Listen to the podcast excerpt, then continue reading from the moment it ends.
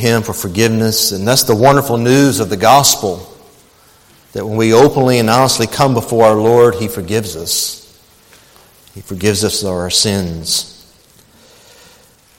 You have your Bible this morning, turn to the book of Philippians, to Philippians chapter 1. We'll be reading verses 1 and 2 this morning. Philippians chapter 1, verses 1 and 2.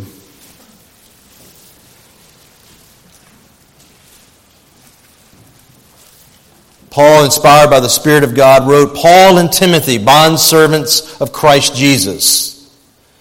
To all the saints in Christ Jesus who are in Philippi, including the overseers and deacons, grace to you and peace from God our Father and the Lord Jesus Christ. You may be seated. Oftentimes, when we're reading through the Bible and we come to these letters, these epistles, that are mostly written by the Apostle Paul, but not exclusively, these opening verses that we just read here just a moment ago are some things we cannot think very much of. We can think of these opening words here in these first two verses as just a formality, the way you would open a letter of that day. And in some sense, that is true. But we also need to be reminded that the ultimate author of any letter that we find in the Word of God is God. So, with that being the case, understanding that when Paul writes what he writes here, these are not just the words of Paul, these are the words of the Holy Spirit. When we talk about the Bible being inspired, we're, we're saying that it was God, the Spirit of God, that moved this man by the name of Paul to write these very words. And as he opens up this letter, he is setting the tone for the letter. And the tone that he is setting here is one of grace. A tone of grace. Because, beloved, when grace is sounding forth, this is what he wants to continue to sound forth in the church there at Philippi. And when grace is sounding forth in a church, what you will see are the things that he will be promoting here in these opening two verses. You will see humbled, unified, gospel centered people. Humbled, unified, gospel centered church. This is what Paul is speaking and promoting here in these opening two verses. Let's look at the first thing he's promoting. He's promoting humility. And he does that in the opening verses opening verse in two ways. The first way he does it is through deference. His deference to Timothy. When you understand the relationship between Paul and Timothy, Paul really is the spiritual father of Timothy. He is the one who has discipled him. He is the one who has brought him along in the ministry. But when Paul is introducing them, them both to the church here at Philippi. They both have a history with this church. They both have served in this church. They both have been involved in this church. But when Paul is writing to them and he introduces them in the introduction here, he puts Timothy on the same level as himself. And that is a bold statement that Paul is making here. Because he's wanting the church to see in his deference to Timothy that they're all on the same level. They're all equal in that sense. And that's important to have humility in the church, to have humility in your life. When we're speaking about humility, we're really speaking about a mindset, the way that you think about yourself and the way you think about others. And Paul here is promoting humility, saying, I think just as much about Timothy as I do about myself. And that's the way I want you to see Timothy as well. To see others as just as important as yourself. Beloved, in the body of Christ, no one's better than another. We're all sinners saved by grace. And Paul makes that even more clear when he moves from his deference to Timothy to his description of himself in Timothy. Look again at verse 1. Now, this doesn't strike us as much as it would have for those that were listening and reading this letter when they received it. When he says, Paul and Timothy, bondservants of Christ Jesus, that is a bold statement of the mindset of Paul. When he calls himself, he's referring to himself as a bondservant. Understand, a bondservant in that day was simply a slave. He is saying, Timothy and I, though we have been leaders in this church, understand in the cause of Christ, all that we are, we're just slaves. We're just slaves of Christ. There's nothing special about us. There's nothing haughty here in regards to Paul. A slave, a bondservant was a slave, someone who was owned by another person. Now, again, notice what he says. He is a slave of Christ Jesus. He wasn't a slave of the church at Philippi. He wasn't the slave of someone else. He was a slave of Christ Jesus. And, beloved, what I want us to understand, and this is how this promotes humility in the body of Christ, is that we all have the same mindset that Paul had, that we see ourselves as slaves. I'm just a slave, I'm just a lowly slave. Because Jesus is my Lord. Jesus is my master. Jesus is your master as a Christian. We're here to carry out His will, His agenda to do the will of our master. There is this false idea that is often promoted within the, the, the, the, church that whenever a person gets saved, they're now just set free to go live however it is that they want to live. Beloved, that's not true. When you became a believer, you just went from one master to another. You went from a, a slave of sin, as we're going to talk about in a moment, to a slave of righteousness, to a slave of the Lord Jesus Christ. But he, you, you love your master. You're loyal to your master. You live for your master. And understand, Paul wasn't the only one who taught this. Peter taught it over in 2 Peter chapter 1 and verse 1, where he referred to himself as a bondservant of Christ Jesus. Jude taught this over in, in verse 1, where he referred to himself as a bondservant of Christ Jesus. The apostle John refer to all of us when he says this letter that I, this revelation of Jesus Christ is being given to his servants, his bond servants, to his slaves. As a slave, in that sense, we have no rights. And by that I mean we are to go where Jesus says to go. We're to do what Jesus says to do. Because he is our loving, gracious, master. Now, you may be sitting here this morning and you're thinking to yourself, and maybe you're not a Christian, and, and you're just thinking to yourself, I don't want to be the slave of anyone. I, I don't want to be referred to as a slave. Well, I, I want you to understand something, as I said it a moment ago. We're all slaves. Everybody's a slave here, okay? If you're not a slave of the Savior, you're a slave of sin. That's what the Bible teaches. You're a slave of sin, and sin is your taskmaster. He is your taskmaster who wants to deceive you and who wants to destroy you.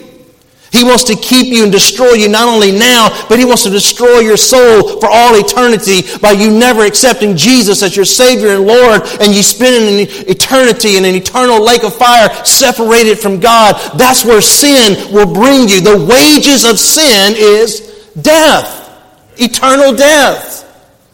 But the good news is, is that if you become a slave of Jesus, and by becoming a slave of Him, you're becoming a slave of the Savior. And Jesus is the one who delivers us from the slavery of sin. He's the one who breaks those chains away from sin. Sin is no longer my master. Now, that doesn't mean I don't bow down to him. I do. I still sin. I still fall on my face. I still say things I shouldn't say and do things I shouldn't do. I still think things I shouldn't think. But I'm not a slave of sin. I'm a slave of the Lord Jesus Christ. I'm a slave unto righteousness. He's delivered me from that. And the good news about Jesus being your master is that Jesus will never, ever deceive you. He will never lead you astray. He will never desire to do anything that would destroy your life. He wants to give you life. He's here to bring you life in Him. He will never abuse you in any way. He knows what is best, and He will always seek for what is best for you. Beloved, this is the mindset that Paul is setting forth in the very beginning of this letter. Because again, he knows that there has to be humility in the body of Christ. There has to be this mindset that we have.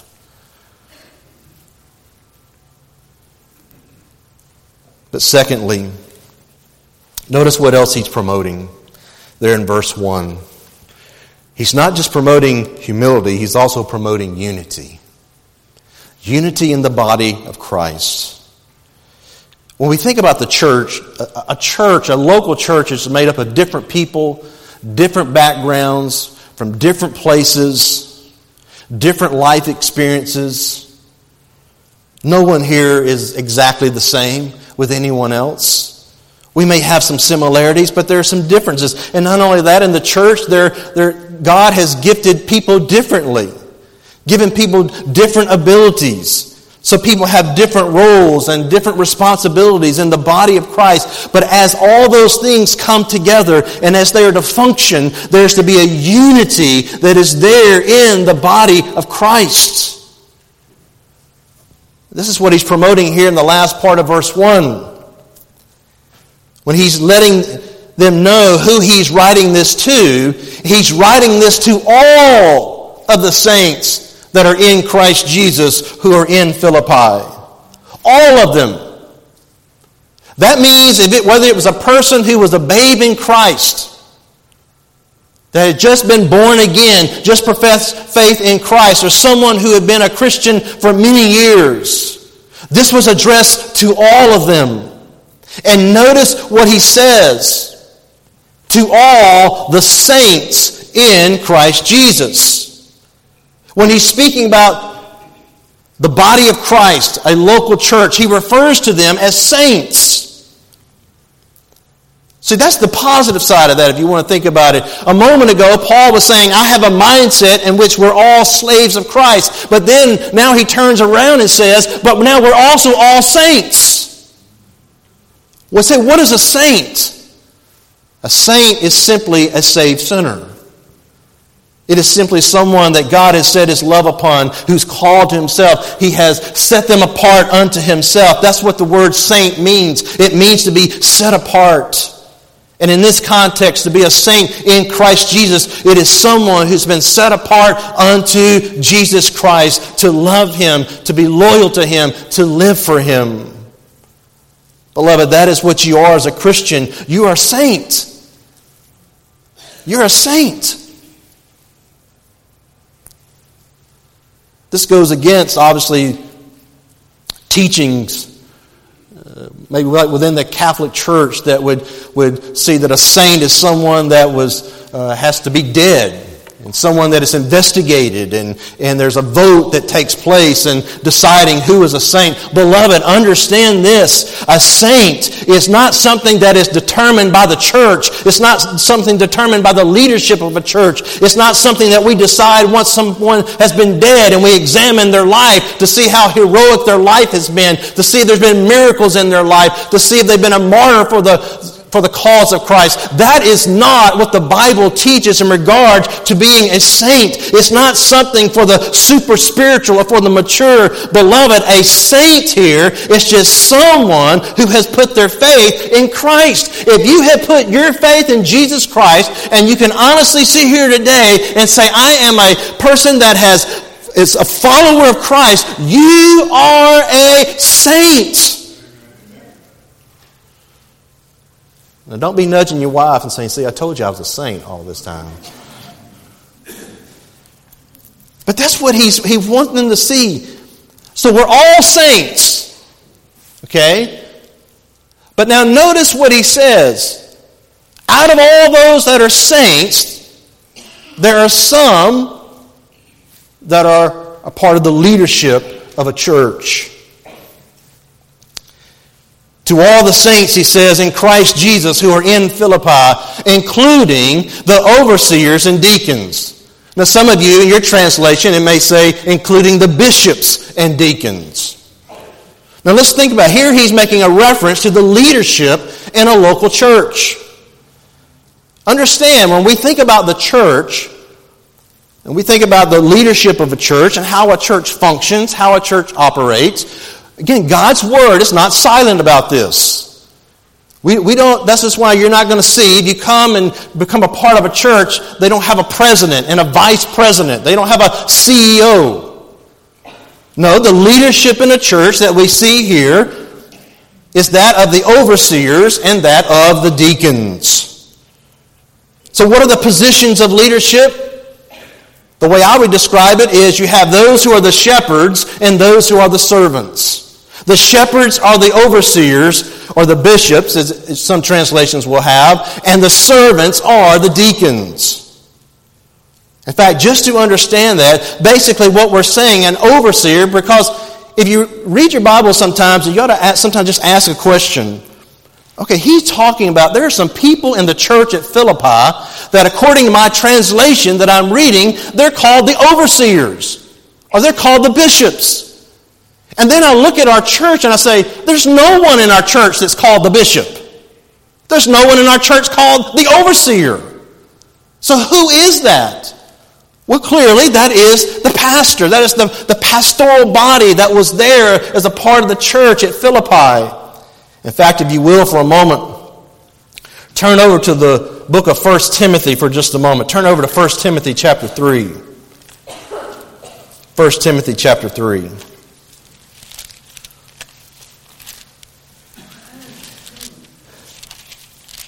Many of you will be familiar with this passage because this is where we talk about when we get into the idea of deacons and pastors in the church. Verse 1 it's a trustworthy statement. If any man aspires to the office of overseer, same word that we see there in Philippians chapter 1, verse 1. It's a fine work he desires to do. Verse 2 Here is the character of an overseer. So clearly, we can begin to understand that when Paul refers to overseers over in chapter 1, verse 1 of Philippians, he's just simply talking about the pastors there at that church. That is the leadership. You can see that same thing if you go for a moment, go over and turn to Titus chapter 1 for a moment. Titus chapter 1. Paul has left Titus in an area called Crete. And I want, us to get this terminology right. And in verse 5, here's what he says Titus chapter 1, verse 5 For this reason I left you in Crete. All right, what's the reason? That you would set in order what remains and appoint elders in every city as I directed you. So he has sent Titus to go back to every city in this area of Crete. And in every city there was a local church. And in that local church, he says, go back to that local church and appoint elders in that church. And he goes on to describe what that is. If any man is above reproach, the husband of one wife, having children who believe, not accused of dissipation or rebellion. Sound familiar? Sounds similar to 1 Timothy chapter 3. Look at verse 7. For the overseer and what I want you to see is that when you read your Bible and you're going through this, whether it says overseer or it says bishop or it says elder, all of those terms are referring to the same person in the same position of leadership in a church that we call the pastor. It's a pastor. That's the position of leadership. I call them the shepherds and the servants. The shepherds are the pastors, the servants are the deacons.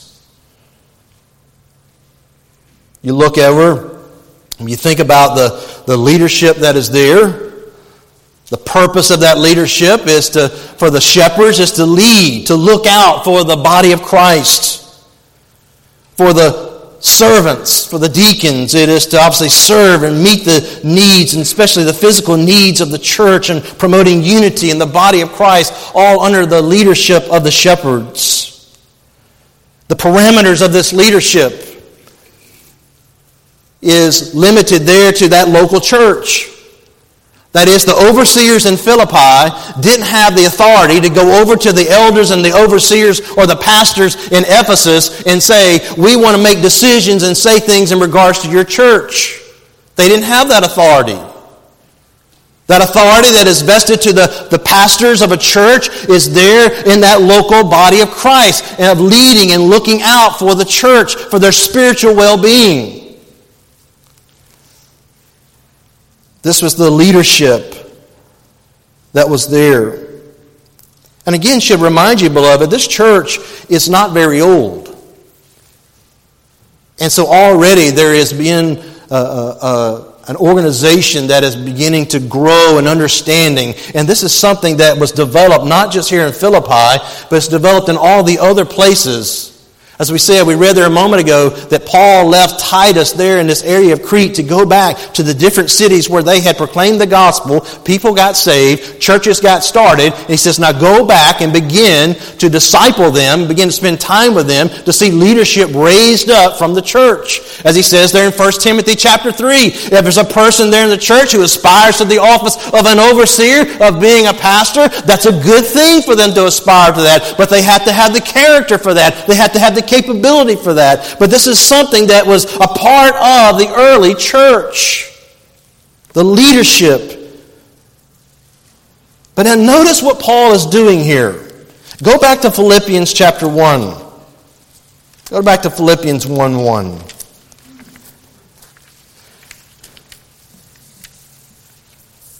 Because I said a moment ago, the whole point of what he's saying there is about unity. And the way he writes this, to say this is to all of the saints, including the pastors and the deacons. Which was to say this, that they were all supposed to take ownership of what he was writing. It may be something led by the pastors, but it was something that all of the saints if they were part of the church at Philippi, they had a responsibility to hear what he was going to say in this letter and abide by it and desire to live it out, a desire to do it. There was an ownership for all of them. They were united in this cause together. Everyone a part of the church. And beloved, this is important in promoting unity in the body of Christ that whether it's the leadership or the laity, the pastors or the, the people in the pews, that one, they're all saints and they're all slaves. Okay, I'm a saint just like you're a saint. I'm a slave just like you're a slave. And we are called to work together in the cause of Christ. This is what he's driving home. I want us to look at a third theme he's promoting here. That is the gospel. He wanted this to be a humble, unified, gospel centered church. That goes down to verse 2, where he says, Grace to you and peace from God our Father and the Lord Jesus Christ. I'm not going to make an assumption that just because I use the word gospel that everyone's just going to know exactly what we mean by that. Maybe you're not a Christian. You don't you, you hear the word gospel, but you don't quite understand what all that means. Well, the word itself simply means good news. That's what the word gospel means. It just means good news. And we are talking about the gospel of Jesus Christ, the good news of Jesus Christ. Why is the news about Jesus good? Good news for us. Well, it's good news for us when we're talking about it, is because we're all lost sinners and we're all in need of being rescued, as I said a moment ago, from our sins. Because that's, our sins are going to lead us to an eternal destruction. We all have life after death. Everybody will live after they die. The question is where you will live. You will either live with God in the eternal new heaven and new earth that He will create, or you will live in the eternal lake of fire, separated from God. And the good news that we come to proclaim, this gospel that we're talking about, is that you can be reconciled to God. You need to have peace with God. But before that can happen, you have to recognize you don't have peace with God. I mean, if I think I'm at peace with God, then I don't see any need to be reconciled. I don't see any need to be rescued. But you have to recognize that. That's what we were talking about Wednesday night. That one of the things we need to pray about and pray in, in line with the Spirit of God and the Spirit's work, that when we read in the Gospel of John, John 16, we saw that Jesus says that when I go, the Holy Spirit will come. And one of the things He's going to do is He's going to convict the world about sin. That is, they convince sinners that they are sinners separated from God and needing of being rescued, of needing to being saved, brought to God. So we, we have to see ourselves the way God sees ourselves. Not the way I want to see myself, the way God sees ourselves. And this is the gospel we're talking about. And notice what it says it, it is a gospel of grace, it is a gospel of peace. Grace to you and peace from God our Father and the Lord Jesus Christ. Now, again, don't just read through that verse and not take some time to think deeply about what Paul is saying there because Paul is actually making a very profound theological statement in that verse. He is saying that grace and peace originate from God. Grace to you and peace from who? God the Father and the Lord Jesus Christ. This is where this grace comes from. And that's even a, a profound theological statement just about God. Because it's telling us there that there's at least two distinct persons that make up who God is God the Father and the Lord Jesus Christ. There is one God, but in this one Godhead, there is God the Father, there is God the Son, and we also know there is God the Holy Spirit. Not only that, what is this verse here in verse 2 teaching us then about Jesus? It's teaching us then that if Jesus, the Lord Jesus Christ, is just as responsible for the grace and peace that comes as God the Father is, that tells us then that Jesus is God. Amen. He is deity. If someone doesn't believe in the deity of Jesus, understand, beloved, they're not a believer. You must believe in the deity of Jesus Christ. There he's preaching here and teaching there is an equality between the Father and the Son, between the God the Father and the Lord Jesus Christ. Because there is equality, because grace and peace comes from both of them. They're both operating in this. And what will be the outcome? The outcome when there is grace, notice the, the order. There's an intent with the order. Grace to you and peace. See, peace won't come until grace comes.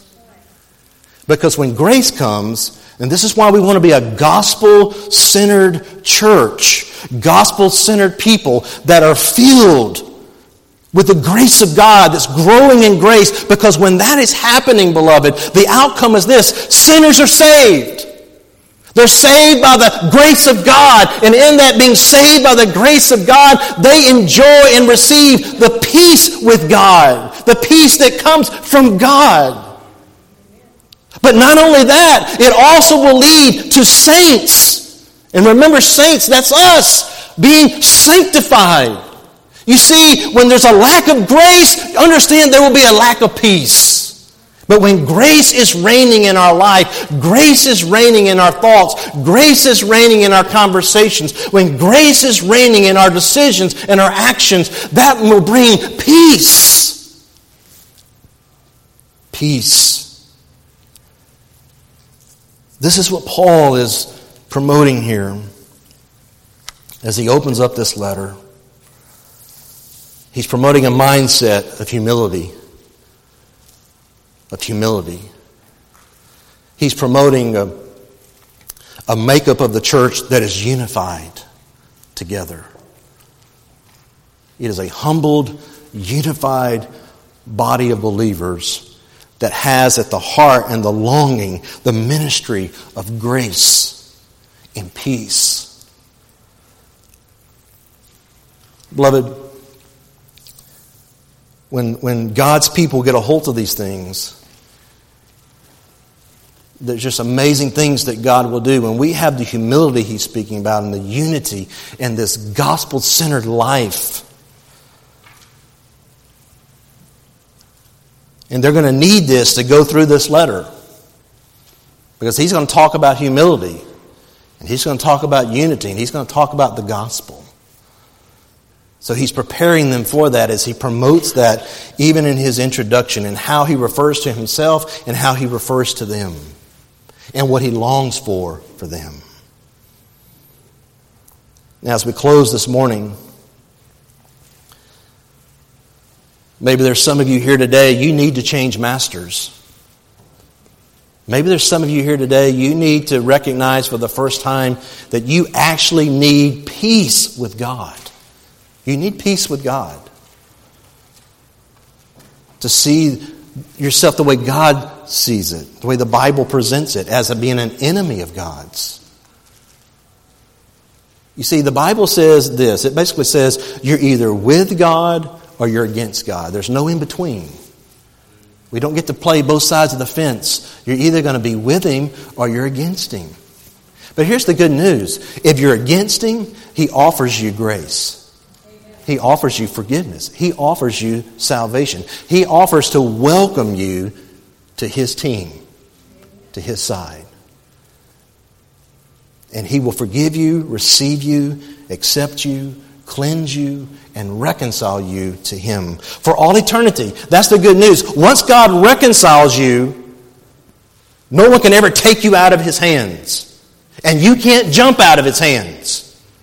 You are His forever if you have truly been reconciled to God. So, beloved, if that's where you are today, I want to plead with you come to God through His Son, Jesus Christ. Put your faith in Him. I want to ask you to bow your heads in prayer for a moment.